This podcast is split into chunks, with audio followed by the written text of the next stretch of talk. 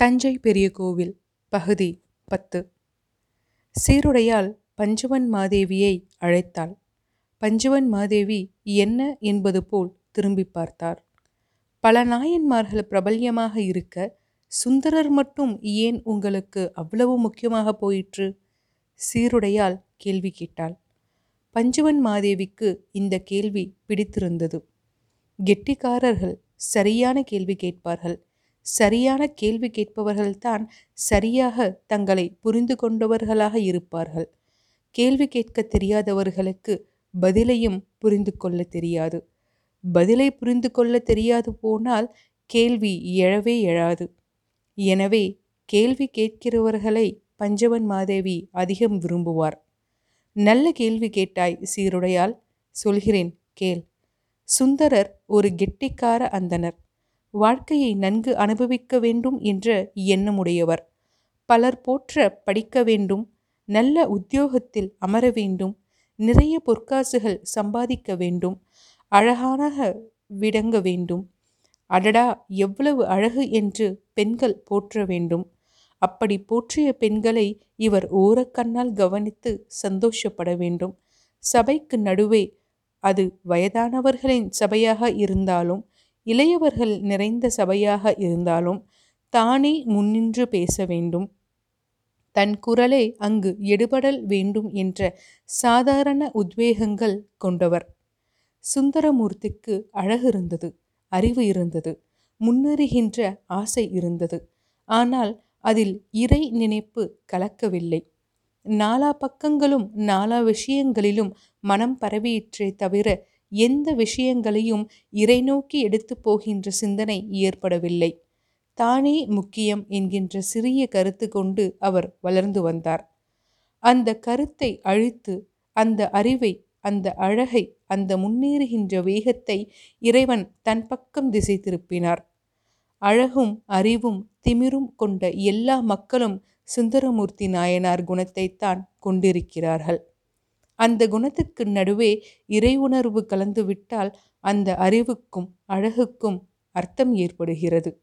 இல்லையெனில் அவை நாசம் விளைவிப்பதாக மாறி மற்றவர்களுக்கும் சேதம் விளைவித்து தாங்களும் மோசமாக அழிந்து போகிறார்கள்.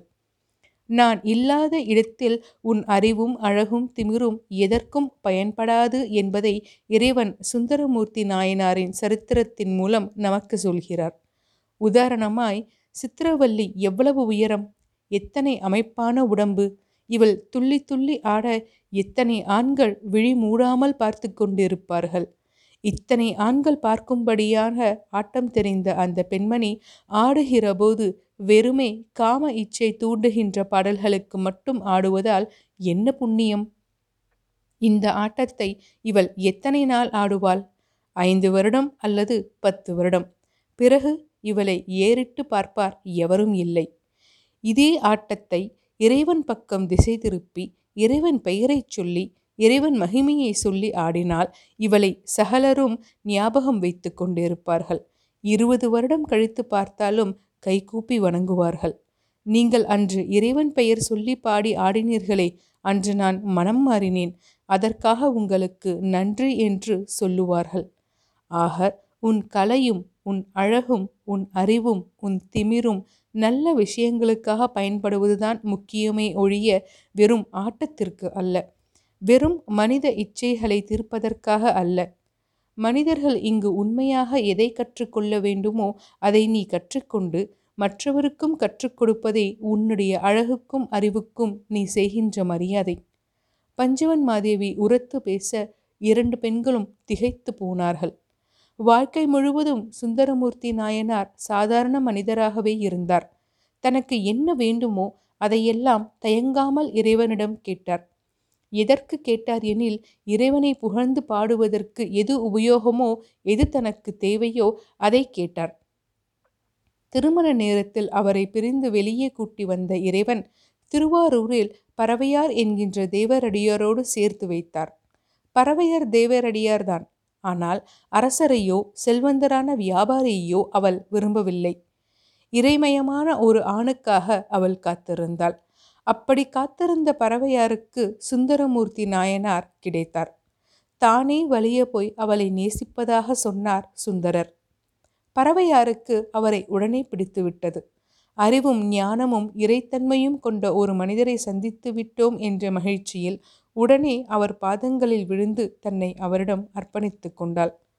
அவருடன் சேர்ந்து வாழ்ந்து அவருடைய இறைத்தொண்டு மேம்பட மிகவும் உதவினாள். அவர்கள் இருவருடைய வாழ்க்கையும் இறை வாழ்க்கையாக போயிற்று. அம்மா சித்திரவல்லி வாஞ்சையுடன் கூப்பிட்டாள். பஞ்சவன் மாதேவி அந்த விழிப்புக்கு நெகிழ்ந்து போய் திரும்பி பார்த்தார். நீங்கள் சுந்தரமூர்த்தி நாயனாரையும் பறவையாரையும் பற்றி பேசுகிறீர்களா? அல்லது உங்களையும் ராஜராஜ சோழரையும் நினைத்து பேசுகிறீர்களா? பஞ்சவன் மாதேவி இந்த கேள்விக்கு திகைத்து போனார். கை நீட்டி சித்திரவல்லியின் கழுத்தை இழுத்து வளைத்து அணைத்து கொண்டார். நீ சொல்வது சரி. சுந்தரமூர்த்தி நாயனாரும் பறவையாரும் போலத்தான் நானும் ராஜராஜ சோழரும் இருக்கிறோம். ராஜராஜ சோழர் வெறும் அரசர் அல்ல இறைப்பணி செய்யவே அவர் இங்கு வந்திருக்கிறார். இந்த தேசத்தின் மேன்மையை உயர்த்துவதற்காக வந்திருக்கிறார். நமது நாகரிகத்தை எல்லா திசைகளிலும் பரப்புவதற்காக வந்திருக்கிறார். மக்களின் நலனுக்காக வந்திருக்கிறார். அவருக்கு என்னால் ஆன உதவிகளை செய்யத்தான் நான் பிறந்திருப்பதாக நினைத்து கொள்கிறேன். என் ஆட்டமும் பாட்டமும் அறிவும் அழகும் அதற்காகத்தான் கொடுக்கப்பட்டிருக்கிறது என்பதை நான் புரிந்து வைத்து கொண்டேன். உங்களுக்கும் எனக்கும் கிடைத்தது போல இறைவனை செய்கின்ற புருஷர்கள் கிடைக்கட்டும். அம்மா தொலைவில் குதிரை சத்தம் கேட்கிறது. சித்திரவல்லி துள்ளி எழுந்து நின்றாள். அந்த சத்தத்தை சீருடையாரும் கவனித்து கொண்டிருந்தாள். ஆமாம் அம்மா இரண்டு குதிரைகள் வரும் சத்தங்கள் கேட்கின்றன. இரண்டு குதிரைங்களின் சத்தங்களா? எனக்கு கேட்கவே இல்லையே. பஞ்சவன் மாதேவி காதை கூர்மையாக்கி கொண்டு கவனித்தார். தெல்ல தெளிவாக கேட்கிறது அம்மா. பழமர்நேரி பக்கம் இருந்துதான் சத்தம் வருகிறது. பஞ்சவன் மாதேவிக்கு சட்டென்று வருத்தம் பற்றி கொண்டது. சற்று வயதானாலும் புலன்கள் மழுங்க துவங்கிவிடுமோ? முப்பத்தி மூன்று அகவைதான் ஆகிறது. ஆனாலும் உடம்பில் லேசாக ஒரு தொய்வு தெரிகிறது. விண் என்று திமிழி கிடந்த உடம்பு இப்போது இல்லை. நான் இழுத்து கட்டிய வில் போல் ஒரு வேகத்தோடு கூடிய செயல்களை செய்ய முடியவில்லை. எல்லாவற்றிலும் ஒரு நிதானம் மென்மை வந்துவிட்டது. எதுவும் லேசான சந்தேகத்திற்கு பிறகே தெளிவாகிறது. இது புலன்களின் அழிவா? அல்லது மனதின் முதிர்ச்சியா? யோசித்தார். எந்த முடிவுக்கும் வராமல் அவர்கள் சொன்னதை மட்டும் வாங்கி கொண்டு ஆவலுடன் எழுந்து நின்றார். குதிரைகள் சத்தம் வருகிறதா? என்று கூர்மையுடன் கேட்டார். இல்லை அவருக்கு குதிரைகளின் சத்தம் கேட்கவே இல்லை. மறுபடியும் ஒரு மெல்லிய சோர்வு பஞ்சுவன் மாதேவியை பற்றி கொண்டது. அவர் உப்பரிகையை தாண்டி உள்ளுக்குள் நடந்து அறைகள் கடந்து மாடிப்படியில் கீழிறங்கி முற்றும் சுற்றிய அகலமான நடைகளில் நடந்து வாசலுக்கு வந்து நின்றார். குளிர் அதிகமானது போல ஒரு எண்ணம் வந்தது. இன்னும் சற்று இறுக்கி போர்த்தி கொள்ள வேண்டும் என்று தோன்றியது. மெல்ல மெல்ல உன்னுடைய புலன்கள் அழிந்து வருகின்றன என்று உனக்கு புரிகிறதா? உன்னுடைய சௌந்தரியம் குறைந்து கொண்டே வருகிறது என்றும் இதற்கு அர்த்தம். எப்பொழுது உனக்கு காது கேட்கவில்லையோ இன்னும் சற்று நாளில் உனக்கு கண் பார்வையும் மங்கத் தொடங்கிவிடும் அல்லவா கண்கள் தெரியாத போது நடையும் தளருமல்லவா? நடை தளர்ந்தால் மூச்சு வேகம் மாறுமல்லவா? மூச்சு வேகம் மாறினால் ஈலையும் இலைப்பும் ஏற்படும் அல்லவா ஈலையும் இலைப்பும் ஏற்பட்டால் உடம்பில் பித்தம் ஏற்படும். உடம்பில் பித்தம் ஏற்பட்டால் சற்றென்று நரைபெறுவோம் அல்லவா பிறகு உடம்பில் சுருக்கங்கள் ஏற்படும். உணவு செரிமானமும் இரத்த ஓட்டமும் குறைந்து போகும். இப்படி வயதான பிறகு என்ன சாதிக்கப் போகிறாய்? நீ பெண்ணாய் பிறந்ததற்கு என்ன அர்த்தம் சொல்லப் போகிறாய்? மனம் அவரை கேள்வி கேட்கத் துவங்கியது. அவர் எந்த பதிலும் இல்லாமல் இருட்டை நோக்கி வெறுத்து பார்த்தார். அந்த பஞ்சவன் மாதேவியை ஊர் முழுவதும் கொண்டாடுவது எனக்கு புரிகிறது. அவள் தேவரடியார் அழகி நல்ல பேச்சுக்காரி அரசனை சரியாக இனங்கண்டு கொண்டு தன் கைக்குள்ளே போட்டுக்கொண்டவள் அவளால் பல பேர் பல உதவிகள் பெற முடியும் என்று நினைத்து அவளை சுற்றி சுற்றி வருகிறார்கள். எல்லாம் புரிகிறது. ஆனால் நீயும் கொண்டாடுகிறாயே அதுதான் எனக்கு புரியவில்லை என்று செம்பியன் மாதேவியார் ஒரு முறை உலக மகாதேவியிடம் கேட்க வந்த இரவே அருண்மொழியிடம் சொல்லி இங்குள்ள வேலைக்காரர்களுக்கு வருமானத்தை உயர்த்தி கொடுக்க அவளால் முடிகிறது என்றால் வேறு என்னதான் செய்ய முடியாது? என்ன செய்ய வேண்டும்? எப்படி செய்ய வேண்டும்? எப்போது செய்ய வேண்டும்? என்று தெல்ல தெளிவாக திருந்தவளை கொண்டாடுவதில் தவறொன்றும் கிடையாதே என்று உலகமகாதேவி கேலியாக பதில் சொன்னாள். உனக்கு ஒன்றும் புரியவில்லை. ஆனால் நீ முதல் தரமான மண்டூகம் என்பது எனக்கு தெளிவாக தெரிந்துவிட்டது. உனக்கு சோழ வாரிசாக ராஜேந்திரன் பிறந்திருக்கிறான். நாளை பஞ்சவன் மாதேவிக்கு குழந்தை பிறந்தால் அவனும் மன்னரின் வாரிசாக பட்டத்துக்கு போட்டியாக வரமாட்டான் என்பது என்ன நிச்சயம்? மறைமுகமாகவோ நேர்முகமாகவோ மீண்டும் ஒரு வாரிசு சண்டை சோழ தேசத்தில் நடக்காது என்று எவர் சொல்ல முடியும்?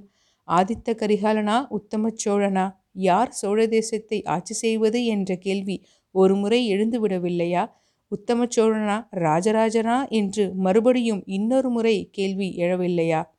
ஒவ்வொரு தலைமுறையிலும் சோழ தேசம் இந்த கேள்வியை சந்தித்துத்தான் ஆக வேண்டுமா? இன்னொரு ஆதித்த கரிகாலன் கொலையும் இன்னொரு உத்தம சோழன் மறைவும் இந்த தேசம் சந்திக்கத்தான் வேண்டுமா? என்று செம்பியன் மாதேவி உரத்து புழம்ப பட்டமகிஷி உலகமகாதேவி முகத்தை பொத்திக்கொண்டு ஓடிப்போய் அறைக்குள் உட்கார்ந்தவள்தான். எழுப்பிச் சோறு போட மூன்று நாட்கள் ஆயிற்று. பஞ்சவன் மாதேவி தயவு செய்து யாருக்கு வேண்டுமானாலும் பட்டம் கொடு. ஆனால் என் மகனை கொன்றுவிடாதே என்று பட்டமகிஷி பஞ்சவன் மாதேவியிடம் வந்து அழ பஞ்சவன் மாதேவி